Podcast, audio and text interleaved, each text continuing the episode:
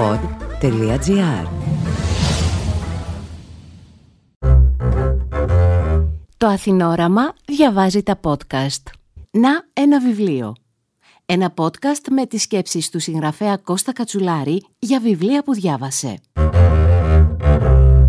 Γεια σου. Είμαι ο Κώστας Κατσουλάρης και σήμερα θα σου προτείνω ένα μυθιστόρημα που μας μιλάει για την ορατότητα. Τι σημαίνει να θέλεις ή να μην θέλεις να σε βλέπουν οι άλλοι. Ή τι σημαίνει να προσπαθείς να αναδείξεις ένα πρόβλημα που σε καίει, έχοντας επίγνωση ότι για τους περισσότερους άλλους δεν είναι καν πρόβλημα.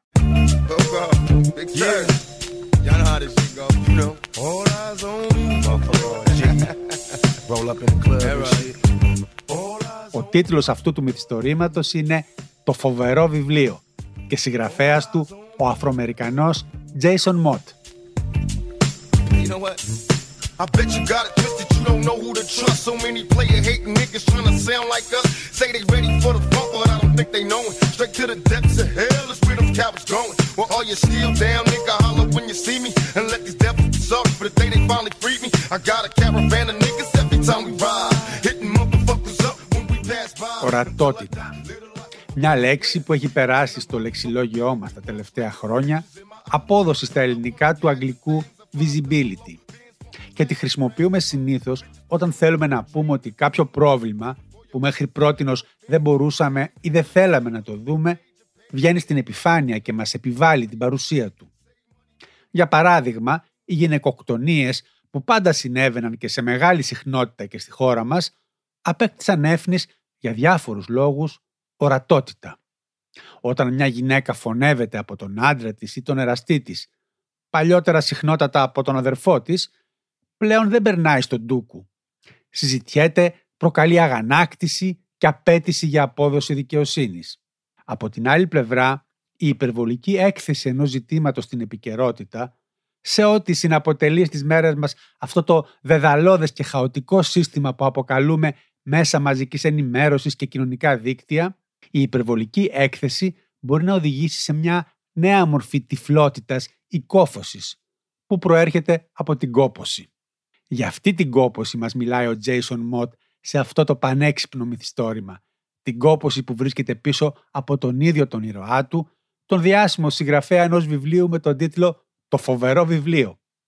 Αυτή η κόποση τον κατατρώγει, τον καταβάλει, τον καθοδηγεί και τον φοβίζει.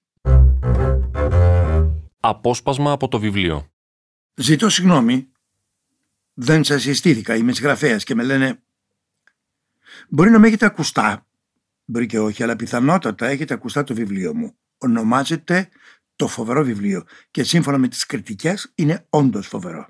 Υπάρχει σε όλα τα βιβλιοπολία. Υπάρχει στο ίντερνετ. Έχουν κυκλοφορήσει εκδόσεις για Kindle, Kobo, iPad και Audible. Έχουν αγοραστεί τα δικαιώματα για να μεταφερθεί στον κινηματογράφο. Λέγεται πως έχουν δείξει ενδιαφέρον οι Joseph Gordon Levitt και Donald Glover. Συζητιέται μέχρι και το ενδεχόμενο έκδοσής του σε κόμικ. Ο εκδότης μου είναι ευτυχισμένος. Ο επιμελητής μου είναι ευτυχισμένος. Η εταιρεία στην οποία αποπληρώνω τα φοιτητικά μου δάνεια είναι ευτυχισμένη.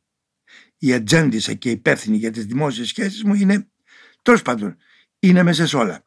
Και νομίζω πως αυτό είναι ό,τι πλησιέστερο σε ευτυχία μπορεί να αισθανθεί ένας υπεύθυνος δημοσίων σχέσεων.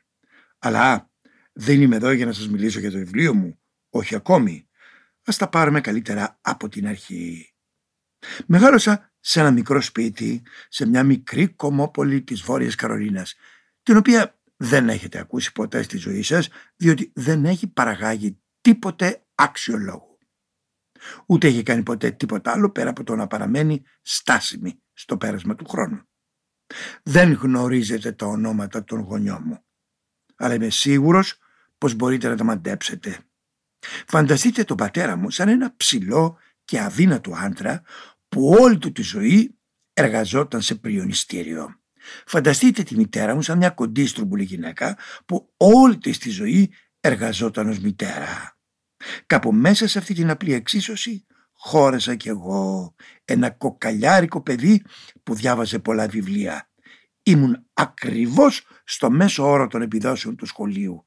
Ήμουν το άκρον άωτον της μετριότητας. Στα 14 μου αποφάσισα να γίνω συγγραφέας. Εκείνα τα χρόνια τα πράγματα ήταν πιο απλά. Ξεκίνησα γράφοντας εναλλακτικά φινάλε για τα αγαπημένα μου βιβλία και τις αγαπημένες μου ιστορίες. Στη δική μου εκδοχή της Οδύσσιας η Αθηνά μένει άφαντη και ο Οδυσσέας αντιμετωπίζει τους μνηστήρες σε μία μάχη μέχρι σε σχάτων όπου χάνει το ένα του χέρι και έκτοτε μένει γνωστός ως Οδυσσέας ο Κουλός που προφανώς είναι πολύ κουλ όνομα. Ακόμα και όταν άρχισα να γράφω δικά μου κείμενα δεν ήταν τίποτα ιδιαίτερο. Οι χαρακτήρες μου ήταν άοσμοι και άγευστοι. Δεν ήμουν ικανός να γράψω μια σκηνή της προκοπής ούτε αν μου έβαζε στο πιστόλι στον κρόταφο. Όλες οι προτάσεις τελείωναν με επίρρημα. Η κορονίδα των πρώιμων προσπαθειών μου στη δημιουργική περιγραφή ήταν όταν περιέγραψα ένα δέντρο ως ένα ψηλό, ξύλινο μόρφωμα με κλαδιά σαν δέντρο. Όμως μου άρεσε να αφηγούμε ιστορίες. Και αυτή ήταν λίγο πολύ η μοναδική προϋπόθεση να γίνει κανείς συγγραφέας εκείνη την εποχή.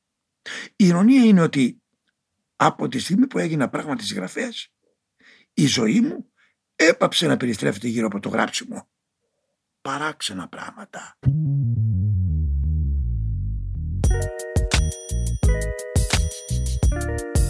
Yeah. Shorty, I know what you need. I got everything you need. I promise I ain't gonna hold out, nigga. I'm gonna give it all to you, baby. Swear to God. That's it. Μιλώντας λοιπόν για ορατότητα ή για τυφλότητα, ο ήρωας αυτού του μυθιστορήματος είναι ο καλύτερος εκπρόσωπος και των δύο καταστάσεων. Απολύτως ορατός για τους άλλους, μια και είναι διασημότητα, και απολύτως αδιαφανής και τυφλός απέναντι στον καθρέφτη του, μια και έχει επιλέξει να μην βλέπει κάτω από την επιφάνεια, ίσως ούτε καν στην επιφάνεια. Πώς αλλιώς να εξηγηθεί που κάποια στιγμή αντιλαμβάνεται ότι είναι μαύρος και σοκάρεται και ο ίδιος από αυτή την επίγνωση. Μαύρος αναρωτιέται. Και πόσο μαύρος άραγε. Μαύρος κατράμι, μαύρος τρομακτικός δηλαδή.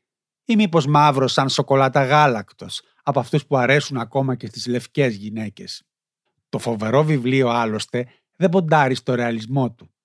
Ήδη από την πρώτη σκηνή, όπου βρίσκουμε τον ήρωα να τρέχει ολόγυμνος στους διαδρόμους του πολυτελούς ξενοδοχείου του κυνηγημένος από τον έξαλλο σύζυγο μιας ερωμένης, αντιλαμβανόμαστε ότι η αλήθεια σε αυτή τη μυθοπλασία δεν θα έρθει σε εμάς μέσα από τα συμβατικά κανάλια. Η πεμπτουσία άλλωστε αυτής της διάχυσης της φαντασίας μέσα στην πραγματικότητα είναι το δεκάχρονο αγόρι που εμφανίζεται κάθε τόσο φάντης μπαστούνι, για τα μάτια του ήρωα μόνο, και που θυμίζει το παιδί που σκοτώθηκε πρόσφατα από σφαίρες αστυνομικών, για το οποίο όλοι μιλούν αλλά να, η κόποση που λέγαμε, ο ήρωας μοιάζει να μην ξέρει ή να μην θέλει να ξέρει τίποτε γι' αυτό. Η ατζέντισά του άλλωστε του το είπε ξεκάθαρα. Καλύτερα να μην εμφανίζεται ως μαύρος συγγραφέας. Ας μην θίγει αυτά τα θέματα που τόσο έχουν κουράσει το κοινό πια. Ένας ακόμη μαύρος νεκρός από σφαίρες αστυνομικού, βαρετή ιστορία. Κουραστική επανάληψη. Υπάρχει όμως και ένα άλλο αγόρι στην ιστορία μας, με το προσωνύμιο Μουτζούρης, το οποίο έχει ακριβώς το αντίθετο πρόβλημα.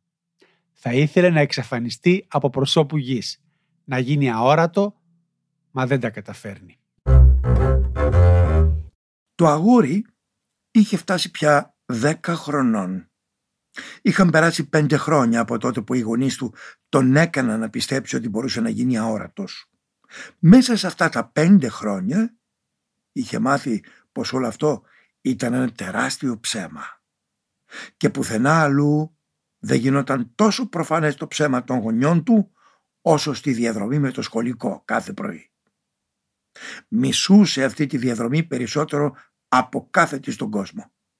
Εκεί του είχαν κολλήσει το παρατσούκλι Μουτζούρις. Μουτζούρις. Τρεις μικρές συλλαβές που κρέμονταν σαν μιλόπετρα από το λαιμό του. Έτσι Κάθε φορά που έβλεπε το λεωφορείο να πλησιάζει αγκομαχώντα το χωματόδρομο, ο Πιτσιρίκος σκάλιζε νευρικά το χώμα με το πόδι του λέγοντας από μέσα του σαν ποιηματάκι Μην τους αφήσεις να σε δουν, μην τους αφήσεις να σε δουν. Παρότι γνώριζε ότι όλες αυτές οι κουβέντες περί αθέατου ήταν ανοησίες, ήταν ακόμη αρκετά μικρός ώστε να θέλει να τις πιστέψει. Έτσι κάθε πρωί προσπαθούσε να γίνει αθέατος. Ανέβαινε στο λεωφορείο σιωπηλός, χωρίς γέλια και χαιρετούρες και κρατούσε το βλέμμα καρφωμένο στο πάτωμα καθώς προχωρούσε προς τη θέση του. Στη συνέχεια γλιστρούσε ήσυχα στο κάθισμα, δίπλα στο παράθυρο, κρατώντας τη σάκα στην αγκαλιά του. Φορούσε την κουκούλα του, έστριβε το κεφάλι προς το παράθυρο και ανέπνε αργά και ήρεμα. Σαν γαζέλα που προσπαθεί να κρυφτεί ανάμεσα στα λιοντάρια. Και μερικές φορές έπιανε. Μερικές φορές γινόταν αόρατος ή τουλάχιστον έτσι αισθανόταν. Αλλά ήταν μια εύθραυστη αίσθηση, ολοένταση και άγχος. Αφού γραζόταν συνεχώς τις συζητήσεις των άλλων παιδιών, μην τυχόν κι άκουγε το όνομά του. Τη λέξη που συνόψιζε τώρα πια όλη του την ύπαρξη. Μουτζούρις. Αυτό το λούβαγμα ήταν τρομακτική εμπειρία δεν είχε καμία σχέση με το ευτυχισμένο και ασφαλές μέρος που του περιέγραψαν οι γονείς του όταν του μιλούσαν για το αθέατο. Αλλά ήταν το μόνο όπλο που διέθετε και προσπαθούσε να το εκμεταλλευτεί όσο καλύτερα μπορούσε. Όσο για τις μέρες που το κόλπο έπιανε, όταν κρυβόταν όσο καλύτερα μπορούσε, μα δεν κατάφερε να εξαφανιστεί, η αποτυχία ερχόταν πάντα με τον ίδιο τρόπο και οφειλόταν πάντα στον ίδιο άνθρωπο. Τι σημαίνει να είσαι μαύρος στην Αμερική του σήμερα; Μια καθηλωτική ιστορία για την αγάπη, τα όνειρα και το ρατσισμό. Ένα μυθιστόρημα που είναι ό,τι ακριβώς λέει ο τίτλος του. Το φοβερό βιβλίο του Jason Mott από τις εκδόσεις Διόπτρα σε όλα τα βιβλιοπολία.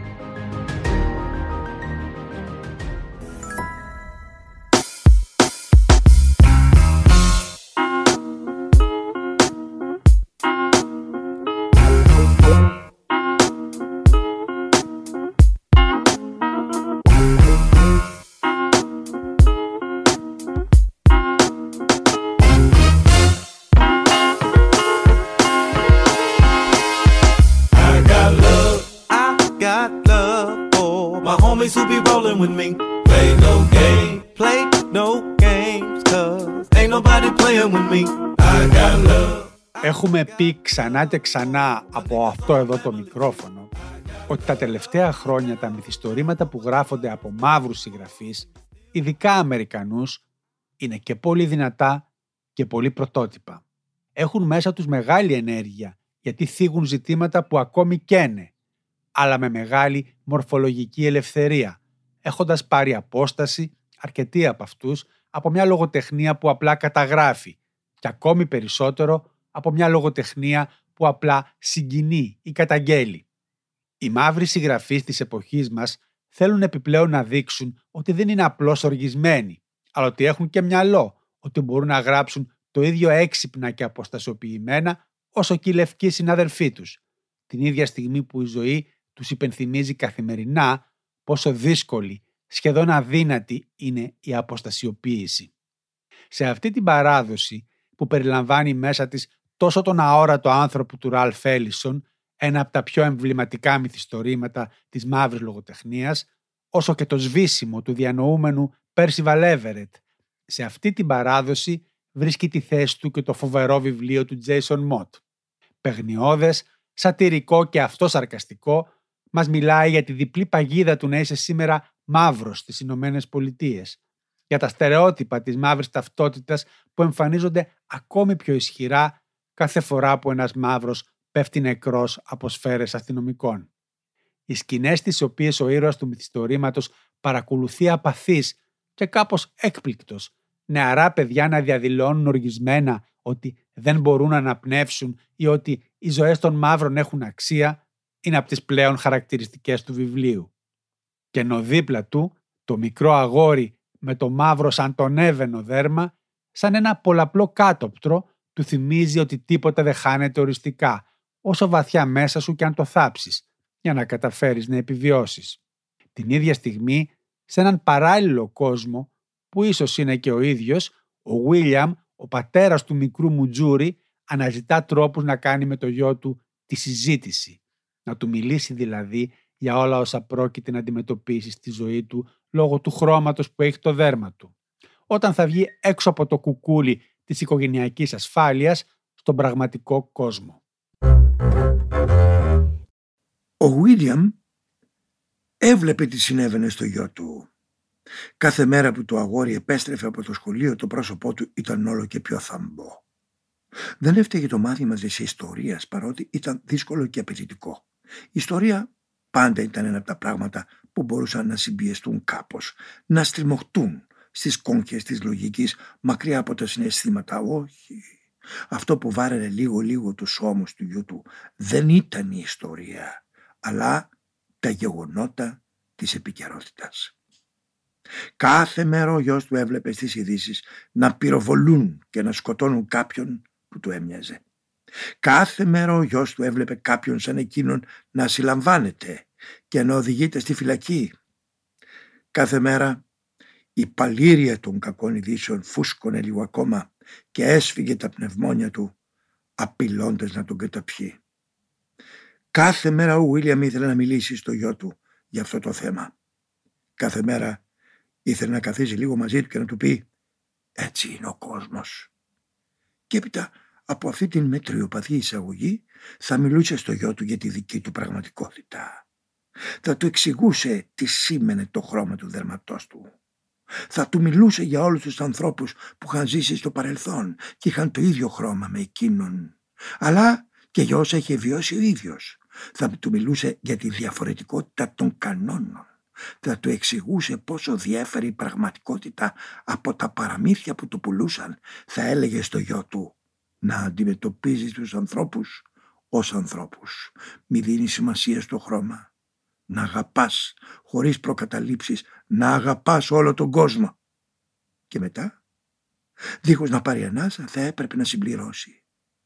Εσένα θα σε αντιμετωπίζουν διαφορετικά λόγω του χρωματός σου. Για σένα οι κανόνες είναι διαφορετικοί. Έτσι πρέπει να φέρεσαι όταν συναντάς αστυνομικό. Έτσι πρέπει να φέρεσαι όταν μεγαλώνεις στον νότο. Αυτή είναι η πραγματικότητα του δικού σου κόσμου. Ο Βίλιαμ ήξερε ότι μια μέρα θα έπρεπε να τα πει όλα αυτά στο γιο του, καθώς και πολλά πολλά άλλα. Και με κάθε του λέξη θα ράγιζε την καρδιά του αγοριού του. Με κάθε του λέξη ο γιος του θα έκανε λίγη από την ικανότητά του να αγαπάει από την ικανότητά του να ονειρεύεται, από την ικανότητά του να ζει. Και ήταν μια σταλιά παιδί, το δικό του παιδί. Επειδή όμως ο Βουλίαμ δεν άντεχε να διαλύσει την αισιοδοξία του παιδιού πιο γρήγορα από ότι το έκανε ίδιο ο κόσμος, δεν είχε κάνει ακόμα τη συζήτηση με το γιο του. Αρκούνταν σε κηρύγματα για την αγάπη και την ισότητα, για τη δικαιοσύνη που θα μπορούσε να επικρατήσει στον κόσμο. Και όταν μια μέρα ο γιος του τον ρώτησε για ποιο λόγο είχε σκοτωθεί ένα αγόρι της ηλικίας του από το όπλο ενός αστυνομικού στην άλλη άκρη της χώρας, ο Βίλιαμ έβαλε τα δυνατά του να απαντήσει χωρίς να απαντήσει. Είναι δύσκολο να καταλάβει κανείς γιατί συμβαίνουν τέτοια πράγματα, του είπε ο Βίλιαμ. Κάθονταν μαζί με το Μουτζούρι στο παλιό καναπέ Δυο μορφές που τρεμόπαιζαν στην αντάβια της τηλεόρασης. Ενώ οι ειδήσεις παπαγάλιζαν τις ανατριχιαστικές λεπτομέρειες της δολοφονίας του αγοριού. Είχε βγει να περπατήσει όταν το σταμάτησαν οι αστυνομικοί. Ύστερα το ένα έφερε το άλλο και το αγόρι κατέληξε νεκρό στο πεζοδρόμιο. Στην τηλεόραση έδειχναν το σημείο που είχε πέσει το κορμάκι του μια εντελώς συνηθισμένη επιφάνεια από τσιμέντο που τώρα είχε αποκτήσει ένα εντελώς συνηθισμένο λεκέ σαν κάποιος να είχε χύσει ένα μπουκάλι με σκούρο σιρόπι και να έφυγε χωρίς να καθαρίσει. Δεν συμβαίνουν συχνά τέτοια πράγματα. είπε ο Βίλιαμ. Όσο μιλούσε, έτρεβε τον αντίχειρο με το δίκτυο του, μια συνήθεια που τον συνόδευε από τα μαθητικά του χρόνια. Είχε ηρεμιστική επίδεση πάνω του αυτή η κίνηση και εκείνη τη στιγμή, την ώρα που μιλούσε στο γιο του για το δολοφονημένο αγόρι που ανέφερε η τηλεόραση, ήθελε να είναι ήρεμος. «Τι έκανε λάθος το αγόρι» ρώτησε ο Μουτζούρης. «Τίποτα» του απάντησε ο Βίλιαμ. All eyes on me. You know what? I bet you got it twisted, you don't know who to trust. So many player hating niggas trying to sound like us. Say they ready for the funk, but I don't think they know it. Straight to the depths of hell is where them cowards going. Well, all you still down, nigga, holler when you see me. And let these devils be sorry for the day they finally free me. I got a caravan of niggas every time we ride. Hitting motherfuckers up when we pass by. Πέρα λοιπόν από ένα μυθιστόρημα για τις πολλαπλές και βαθύτερες εκφάνσεις του ρατσισμού στις μέρες μας, το φοβερό βιβλίο διαβάζεται όπως επιχείρησα να θίξω από την αρχή σαν μια αλληγορία για το τι σημαίνει να μιλάς και να μην ακούγεσαι πραγματικά. Πώς είναι να μην μπορείς να αναπνεύσεις σε ένα κόσμο που έχει γίνει αυτοαναφορικός και περίπλοκος. Είναι ταυτόχρονα μια σπαρταριστή σάτυρα του κόσμου των εκδόσεων σε μεγάλη κλίμακα, όπου το κυνήγι της επιτυχίας μπορεί να γίνει ένας τρόβιλος απώλειας του εαυτού, ενώ την ίδια στιγμή είναι και ένα βιβλίο φόρος τιμής στην ιστορία των μαύρων, στον αένα ο κύκλο της βίας και της ατίμωσης που τους περιβάλλει ασφικτικά. Η ιδιαίτερη μαγιά βέβαια του Jason Mott είναι ότι τα έχει κάνει όλα αυτά με σπιρτόζικο τρόπο, με ελαφράδα και αυτοσαρκασμό, ώστε να ανανεώνει ταυτόχρονα και την ίδια την τέχνη του μυθιστορήματος. Το φοβερό βιβλίο «Όνομα και πράμα» του Jason Mott σε καλά δουλεμένη μετάφραση της Δέσποινας Κανελοπούλου κυκλοφορεί από τις εκδόσεις Διόπτρα.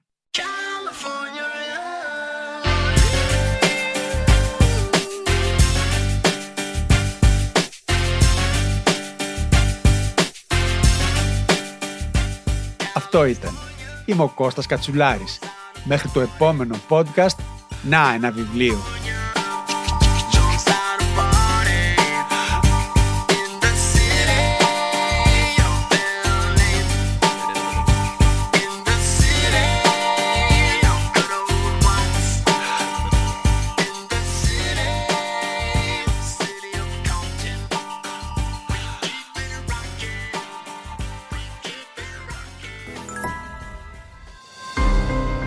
Τέχνη και τα χρήματα. Η ταυτότητα και το δικαίωμα να διαλέγεις ποιος θα είσαι. Ένα καλλιδοσκοπικό μυθιστόρημα, αστείο και τραγικό, που τρέχει με ξέφρενο ρυθμό και έχει για μουσική υπόκρουση τους πυροβολισμούς εναντίον αθώων. Το φοβερό βιβλίο του Jason Mott. Από τις εκδόσεις Διόπτρα σε όλα τα βιβλιοπολία.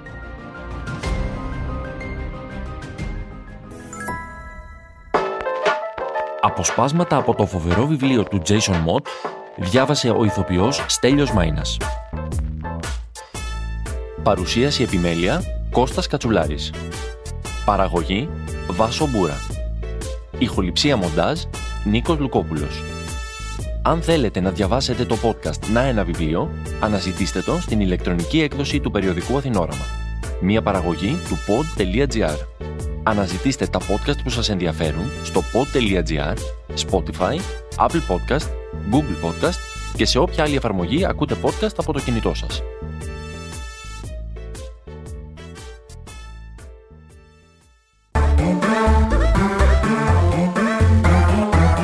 Pod.gr. Το καλό να ακούγεται.